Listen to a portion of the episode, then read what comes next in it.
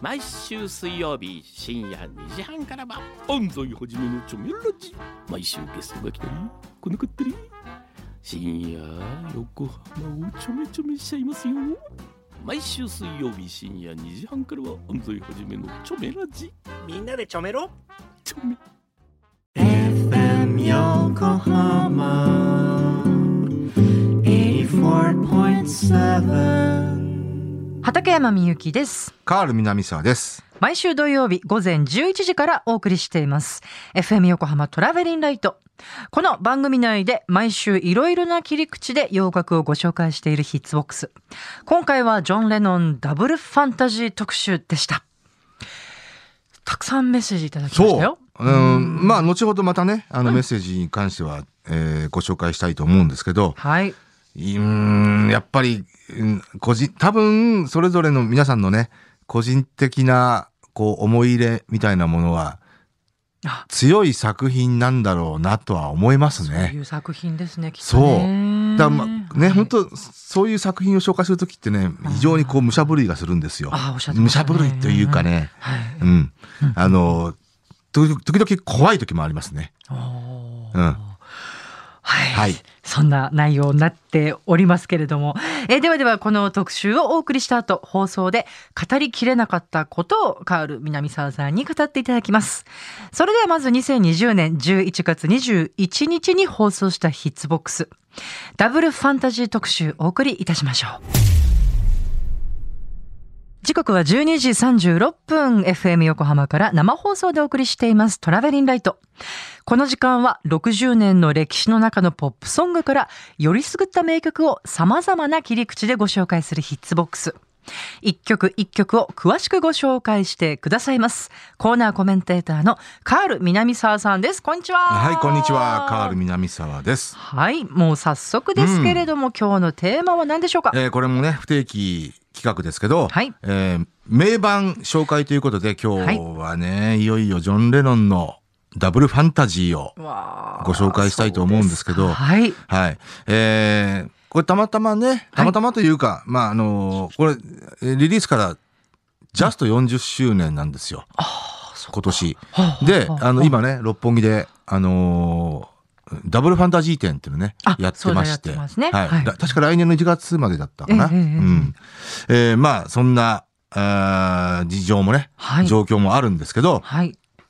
えーこれね、えーさっきほど言いました通り、40年前、1980年に、はい。えーリリースされたジョン・レノンのアルバム。まあ厳密に言えばね、うんジョンヨーコのアルバムですね。ああ、そうですね。はいうんうんはいえーでね、えー彼が亡くなったのがくしくも80年の12月8日。ですね。はい。えーその直前にリリースされた生前最後のアルバムとなった作品なんですね。はい。はい。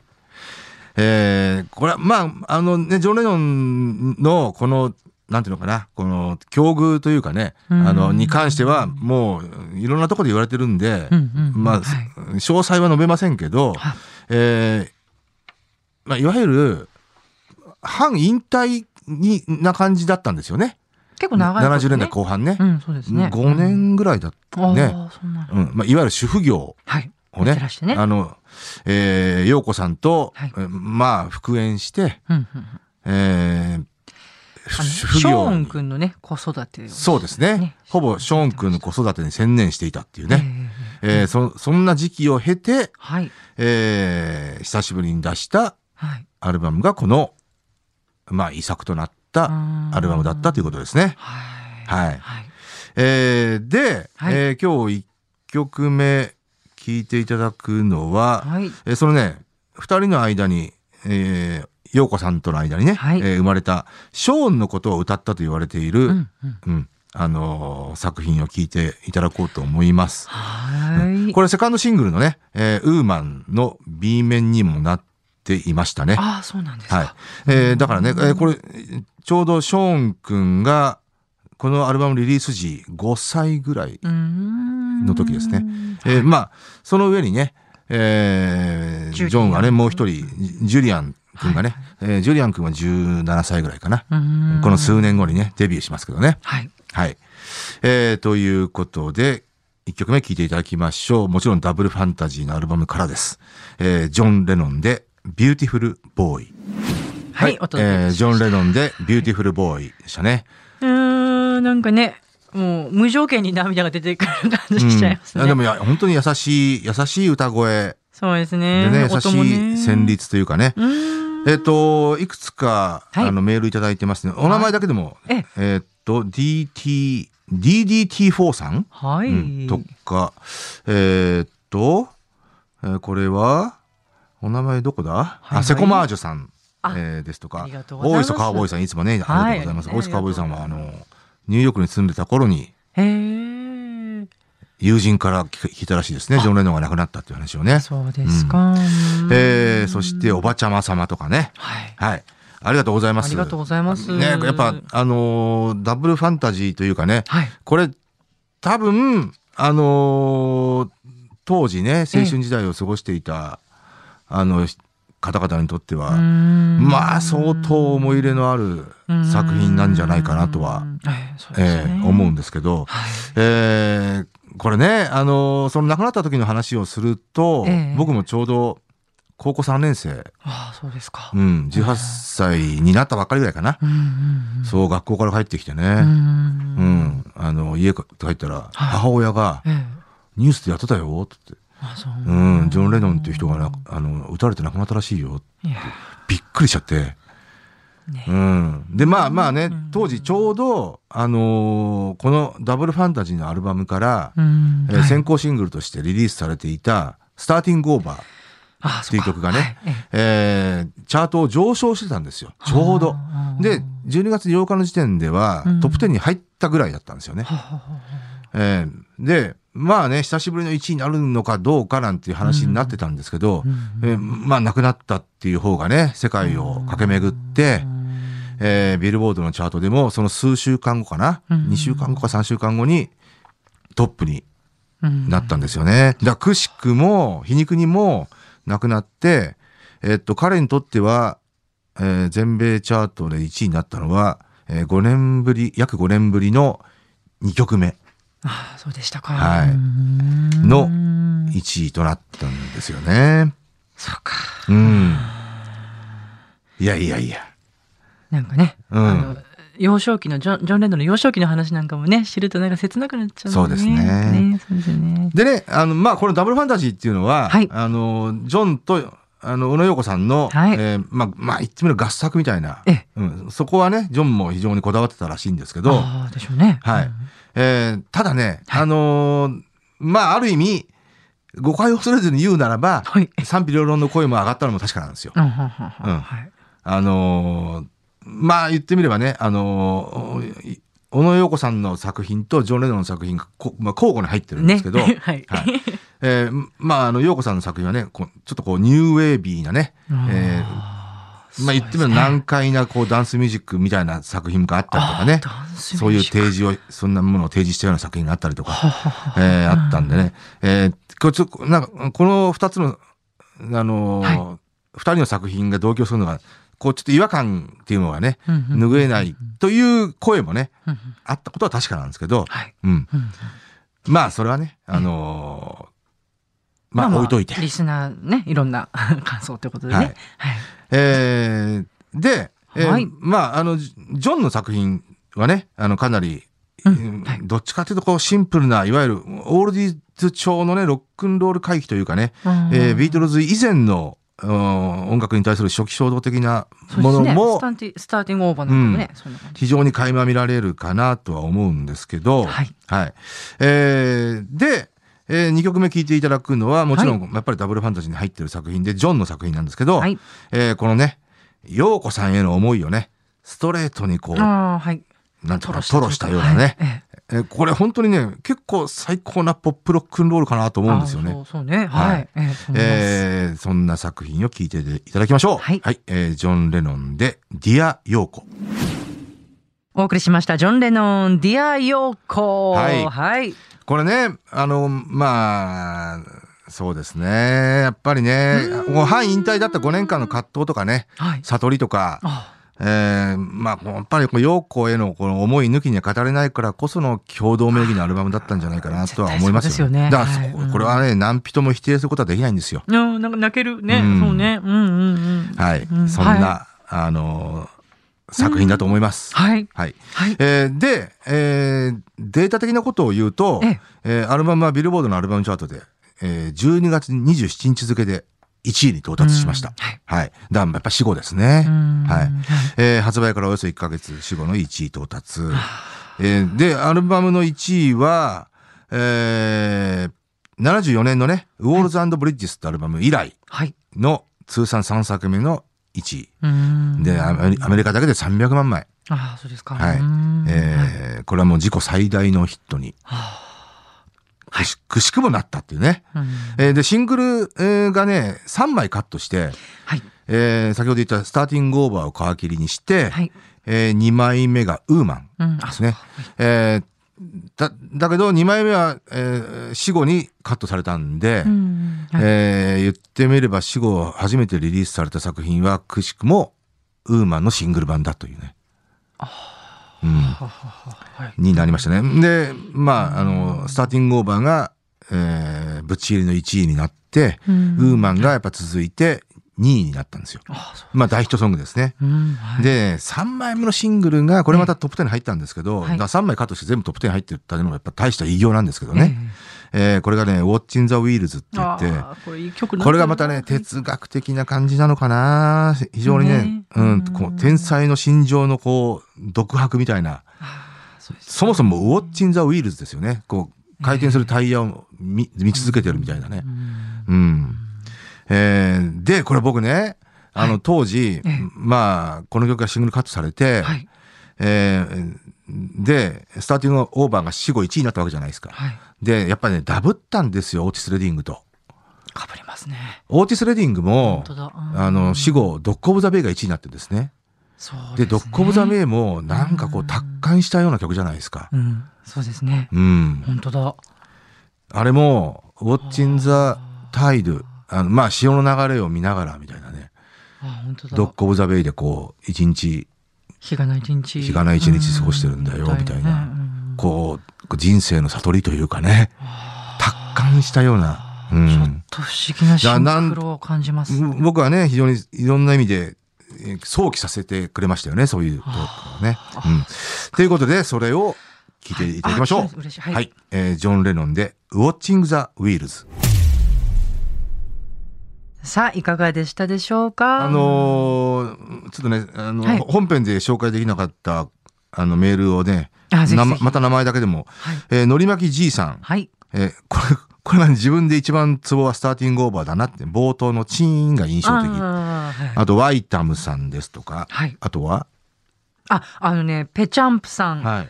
これでも切ないよ。あのー、うんジョンはね、ジュリアンともショーンとも5年間しかくあの過ごせてないんだよね。ああ、そうか。んなんか本当泣けちゃう。うん、ねえあとね、片川区のケイちゃんは、当時は自分も高校生だだったから、お、はいはい。えーだったからか、ねジョン・レノンの事件と作品のことがまだしっくりこなくて、後々になってすごく愛に溢れた作品だって感じるようになって、えーなんてことしてくれたんだ犯人っていう悔しさも溢れてくるようになりましたと。うんう。んそうですね。ねいやー、でもね、本当うん、なんというか、だだから多分ね、あの、これをオンタイムで、えー青春時代過ごしていたのは、えー言ってみれば今のアラフォーよりもうちょい上ぐらいですよね。あアラフィフ世代ぐらい以上かな。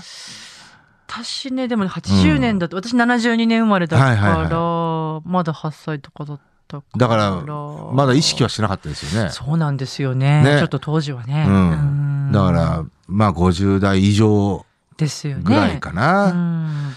んうん。うんあのーまあもちろんね、あの名盤としてはい、その後もね、あのずっと聞き継がれてる作品なんで、うんうんあのーね、聞聞く機会っていうのはいつでもあると思うんですけど、えーうん。本当びっくりするほどこのみずみずしさと才能にあふれたそうね。ね、うん曲たちですよね。まああとはね、あのージャケット？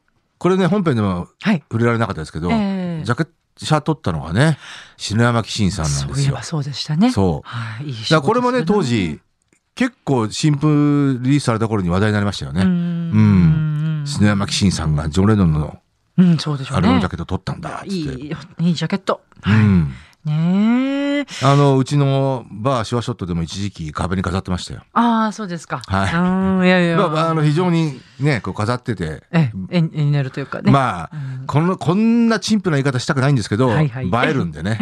うん はいはい。いや、私もなんか久々に見て、ちょっとグッときちゃった。ああ、うん。もうほら、みんな知ってるけどさ。まあね、んそうですね。でも、はい。やっぱいい作品っていうのはこうやって残るんだなと思いましたね。はい。そう。あとね、えあの、これこ、本当に個人的な話していいですか？あ、ぜひぜひ。はいいですか？これもほら、カールさんの個人的な話する そうか。コーナーだから。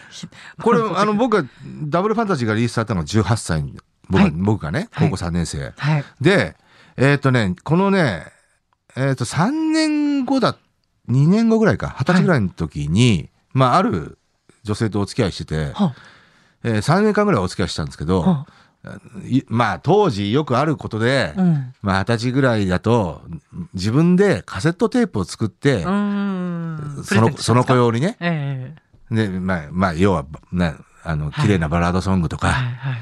いいじゃないですか。たまたまね、はいその子が陽子さんだったんですよ。おー一曲目にはいえ Dear Yoko 入れたんですえよ。これは Double Fantasy に入ってる Dear Yoko ちょうどいいなと思っていいじ。ゃないですか。うんだからジョン・レノンいい曲作ってくれたなと思って。なんか、んいい話じゃないですか。はい、そんなことをね、うん思い出しましたよ。それは忘れられないですね。忘れられないですね本当ですね。ううんだから3年後にね、 Double Fantasy から、ね、一曲拝借しました。はい。いや、ほら、なんかまたさ、私が見ないドラマの話もすんのかなと思ったら結構いい話だった。いや、それもまた後で。それはまた後でね。う はい。ん、ですね。はい。うん、あとね、あのー本編でも言いましたけど、シンプルな、ほら、オールディーズ調ロックンロール。ええまさにね。ビートルズ以前のね、ええスターティングオーバーに関しても、はい。あの、これね、歌い方はね、エルビス・プレスリーに寄せてるんですよ。これはもう明らかなんですよ。うん。エルビスエルビス・プレスリーの真似、真似というか、んうんうんうんうん歌い方かなり言われてみれば。寄せてますし、はいあの、な、まあ、これは、まあ、き結局はね、ビートルズを中心とする、はい。えーブリティッシュ・インベージョンたちは、極論を言ってしまえば、うんうんうんアメリカで生まれたロックンロールに象形を抱いて、はい。えーブルースとか？自分たち、ブうんロックンロール、ロックンロール、ブルース。はいだから、だから要はロックンロールっていうのは、ブルースだ、ゴスペルだ、はい。ソウルミュージック、まあ R&B ですよね。うんえーといったものの、うんまあ、こう、くんずほずれとして出来上がったものですから。はい。基本的にはレースミュージックを基盤としてますから、うんうんうんあの、ブラックミュージックをね。うんうんうんうんそれに憧憬を抱いてう、んうんえーまあ初期衝動を得て、出てきた人たちばっかりですから、ね、ストーンズとかも本当そうほぼですよね100%って言ってもいいぐらいですよね。それはもうキンクスしかり、ザ・フーしかり、えーなんですけど、まあ、もちろんビートルズも。どねえうん。だそそういった要要はロックンロールっていうものへのリスペクトね、あのほらもうビートルズがもう大全盛時代にははい。割とほら、エルビスは死んだみたいなこう結構文句言ってたじゃないですかジョンとジョンとか。エルビスに対して。知りません？あそうそういう時代もあったん。何うん。エルビスに対するエルビスがもう終わっちゃったんだよみたいな。みたいなね。ん。なんかそういうの言ってたこともあるけど、じゃあそっか、またこう、開口したというか。うん。いやだから多分それは知った激励なんじゃないですか、まあもちろんそうなんですけどね。ううん。ん、うん、うん。はい。いやまあそんなことをね。あとあの、まあ、記録的な話をすると、はい。えー先ほどね、あのースターティングオーバーがね死後にはい。亡くなった後に、えー全米ナンバーワンになったって話しましたけど、はい。実はこれってね4例目なんですよ当時。あ。ー1例目がこれこれもまたねうん。くしくもですよ。うん。1例目がオーチス・レディングなんですよ。あ、そうなんですか。オーチス・レディングの「ドッグ・オブ・ザ・ベイは」うん。彼が、えっと27歳28歳、まあそのぐらいでね、はい。飛行機事故で亡くなったんですけどそう。まあ不慮の事故ですけど、えー飛行機事故で亡くなったその後に1位になってるんですよ。あだからこれくしくもですよね。で2例目がジャニス・ジョプリン。ージャニスも27歳じゃないですか。そう。だまあまあ当時ね27歳死亡説っていうねあそうですね。あのドアーズのはい。えーっと、はいジム・モリソンだとか、そうだよね。うんはい。うん。あの、まあ、最近で言うとね、エイミー・ワイハウスだとか、カート・コバーンもカート・コバーンそうですね。確かねジャニスは何が1位になったんですか？あれですか？えっと、ミーボビー・マギああ、これまたなんかそれも泣けるな。はー。いで、、もう一人、ジム・クローチ。その後に。ジム・クローチも、まあ、生前にも1位あったんですけど、ジム・クローチは。えーその死後に、彼も確か飛行機事故ですね。あのー死後に、えっ、と、 Time in a Bottle っていう曲が1位になったんですよ。生前にはね、 Bad, Bad Leroy Brown っていう曲が1位になってるんですけど。うんジム・クローチは27歳ではないいや、違いますうんね、確か。はい。いやー、そうなんだ。えーそう。で、だから、ジョン・レノンは4例目だったんですよ。死後1位っていう。だあの、死後に初の1位っていう意味では、ジム・クローチは除くんですけど、うーん。だそしたらジョン・レノンも除くんですけどね。うんうん、ジョン・レノン。ンもな75年にね、はい。1位、Whatever Gets You Through the Night っていうね、あの、あエルトン・ジョンがね、バックボーカルで入った素晴らしいロックンロールナンバーがね、1位になってますんで。はい。だから4例目。まあ、まあ、あとね、ちなみに言うと、はい5例目っていうのもあって、はい。5例目がNotorious B.I.G. で90年代後半ですね。はい。ヒ Hypnotize っていう曲がうーん。い死後1位になってますね。 Hypnotize。はい。 Mo Money Mo Problems っていう曲もそうなんですけど。はい。そういう例があるんですね。はい。はい。それ以降はないですけどね。だから、えっと、今現在に至るまで5例しかない、うんうんうんはい死後1位を取ったっていうのは。だからそのうちの一つですね、ジョン・レノンは。今日はジョンの曲ばっかりね、かけましたけどね。ああ、そうね。あのちょっと話変わっちゃいますいません。ヨーコさんの曲もね。うんうん。でもかつてヨーコさんの曲もヒッツボックスのコーナーでかけたことありますよ。何かけましたっけえっとねうんキスキスキスかけたような気がする。あとはね、かこの後にヨーコさんソロアルバム出していて、はい。その中からの、まあダンスナンバーをかけたこともありますね。ああ、そうでしたっけ？うん。ウォーキン・オン・シン・アイスだったかな。うーん。うん。うん。なんかそんなタイトルだった気がする。うんはい。かけたあ、記憶があります。はい。私も陽子さんにね、会ったことあるってね。あ、そうか。そうだよ、そうだよ。言ってた、言ってた。あの、ジョン・レノンスーパーコンサートに、はい、出演させていただいて、はいはいそうなはい。んですよ。それいつ頃の話でしたっこれはね、あれ、私が2001年デビューしてるんだから、2003年とかそけのぐらいの話かな。17年ぐらい前か。結構そうか、そう前ですけどか。ね。それこそ、オールニーディーズラブを一緒にね、なんか、まあみんな、あの、出演者でね、みんなはい一緒にこう歌ったりとか。え、あのー、あと、陽子さんとはこうはい、会話する機会はあったんですか？はいあの、そうなんです。そういう機会もいただいて、うんうんツーショットの写真も撮らせていただいて、そうなんですよ。家宝ですよ、家宝。なんかもうはい、超越した人なんだろうな。って思いますね。なんとなくこう、日本語喋ってらっしゃるんだけど、な、な、なんて言うんだろう、こう、普通の日本人が喋るような日本語の印象となんかちょっと違う。なんだなんて説明したらいいのかな。あ、そうですか。うーんあーなるほどねなんかはい。まあ、緊張してたからよく覚えてないっていうのもあるんですけど。はいはい。そうですね。はいはい。えー、まあね、あのー最後に聞いたね、あの、ウォッチンザ、ウィウィルズはい。えーこれがやっぱりなんていうのかな、あの、そのね、今、くしくもね、陽子さんの話出ましたけど、はい。その陽子さんが、はい。えっ、と、ジョンをダメにしたみたいな、うん。あ、のうん。ー世間のうんうん。まあ評価もあったんですよね。うん。はい。当時70年代。ええ。えーで、はい。まあ、ある意味、その陽子との関係への、揶揄への回答みたいなね、ああ、そう言われてうん、とも捉えられるのかな、なんてね、思ったりしますよね。いや、今すごくそう思いました。うん。うんそうだね。まあ、もうちょっとお大きなと意味での、この表現者の正直な心情を、こう、吐露したのかなとも思思いますけどうえーまあ、まあね、ウォッチン・ザ・ウィールズですよ。なんかこう、この時代にもこう、すごくこう、通じるものがありますよね。いやー、ありすぎでしょうっていうぐらいありますね。いや、それを言ったら、うんやっぱりね、はいジョン・レノンのメッセージっていうのはえ、ーあの、まあ、これがね、あの、ストレートなメッセージで、あの、もしかしたら、あの、言い方としては、ちょっとね、こうん、なんていうのかな、こう、ダサいとか臭いとか、そんな言い方すさせる、すされることもあるかと思うんですけど、うんやっぱイマジンなんて、うんうん究極ですね。今でも全く通じるメッセージだと思いますよ。はい。うん。ね。まあ、あと、やっぱあの、あれですよね、ウォーイズオーバーですよね。そうですね。あの、クリスマスソングとして有名ですけど、はい。うんはい。あれなんか今もうやっぱり真正面からこういうメッセージはし出した方がいいよなっていうぐらいのはい。ものですよいねや。すごくあの心が震えますようん本当改めて、はいそう思いますはい。はいですねえーそんなジョン・レノンですよ。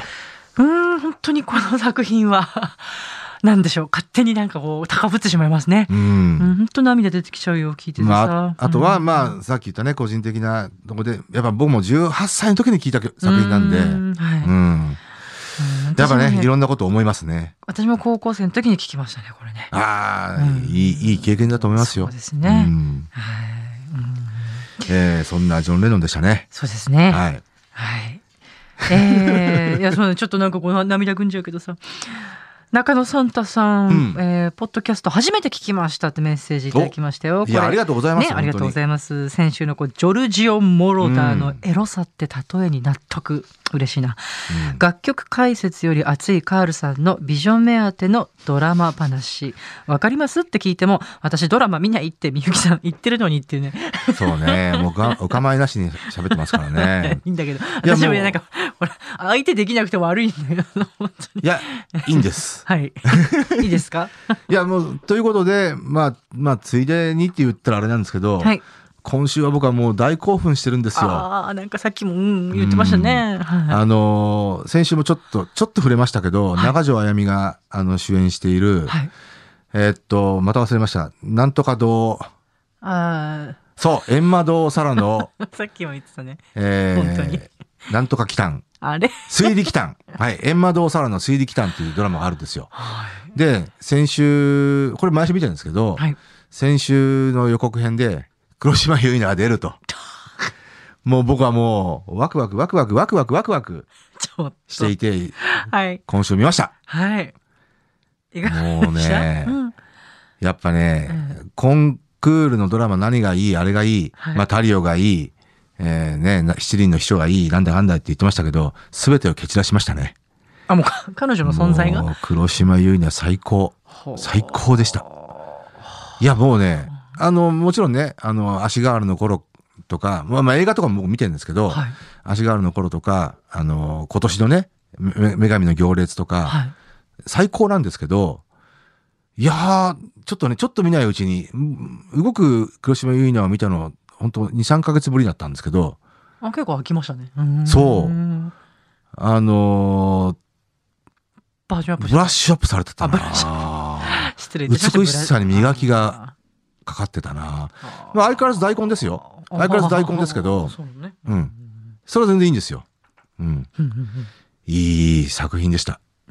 でね、これが またね、びっくりしたのが、あのはい。よくある、あの、昔ほら、例えばあの、釈由美子のいはいお行きなさいとかあったじゃないですか。はあの、天国に行く途中の、あの、まあ、そう審査みたいなもので、は振り分けられるとかね。そう、そういうドラマなんですよ。で、その生前の何やってきたこんなことで、だからあんたは地獄です、あんたは天国ですみたいなね。あはいはいそのドラマなんだけどね。はい。あの、大抵は結局、あの、この閻魔堂に関してはね、生き返らせるんですよ、結局うん。あの、要は、こういう理由で、今未練があるから、あなたはこんな風に死んじゃったからっていうのを知って、あの、真摯に訴えて、あの、中条あやみが、その閻魔のむ娘役なんですけど、はい。じゃあ一一回やらせてあげますよっていう。またチャンスをあげるそうそうそう。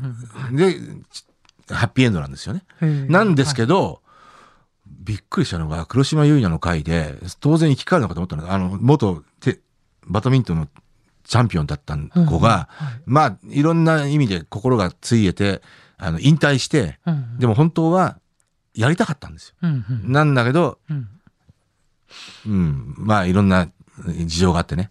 で、で、それをそれがね、地獄行きになっちゃったんですよ。あんたは生き返らせませんって。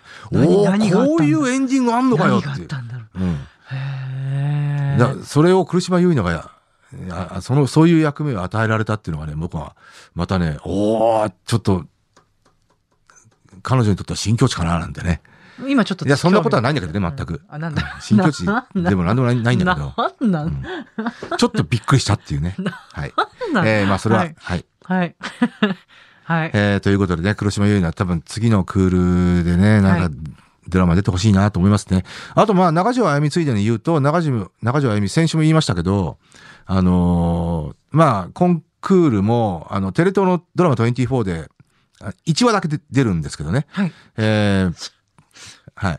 多分今バラエティとかにやたらブッキングされてるんですよ。うんまあ中条あやみスター化計画が多分こあのまあ粛々と行われてるんでしょうけど、えー次のクールで何かしら話題のドラマに出るんじゃないかなとは思います。はいうん。はい。